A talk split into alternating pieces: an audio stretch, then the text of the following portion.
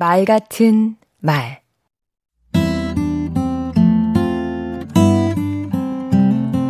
안녕하세요. 강원국입니다.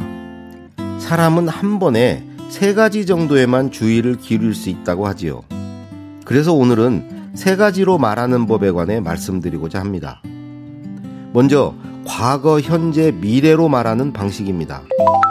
과거엔 이랬는데 현재는 이렇고 앞으로는 이렇게 될 것이다. 즉, 어디에서 연유하여 지금 어떤 상황에 있으며 어떻게 전개될 것인지 말하는 방식입니다.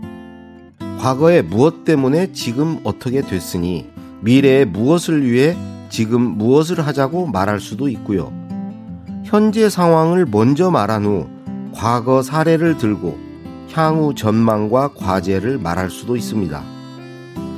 과거에는 후회, 회한, 추억, 일화들이 들어가고 현재에는 실태, 현황, 문제점이 미래에는 예상, 계획, 다짐, 꿈, 비전 같은 것이 포함됩니다. 다음으로는 현상 진단 해법으로 말하는 방식입니다. 예를 들어 부동산 문제에 관해 말해야 할 때 강남 집값이 얼마나 올랐고 전세가 얼마나 부족해졌는지 현상에 관해 먼저 말합니다. 이어서 원인을 진단해 봅니다. 공급이 부족해서 그런지 투기 세력이 개입해서 그런지 말이죠. 그런 다음 원인에 맞춰서 해법을 제시할 수 있겠지요. 부동산 문제만이 아닙니다. 정치, 경제, 사회, 문화 등 모든 분야에 관해 이런 식으로 말할 수 있습니다. 이 밖에도 문제점을 거론한 뒤 조목조목 비판하고 대안을 내놓는 방법도 있고 할 말이 이것이라고 말한 후 사례와 예시를 들어 설명하고 할 말을 다시 한번 강조하는 방법도 있습니다.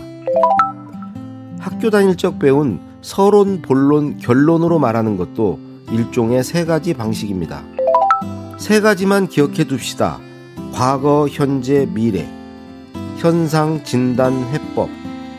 문제점, 비판, 대안 제시. 어렵지 않지요? 강원국의 말 같은 말이었습니다.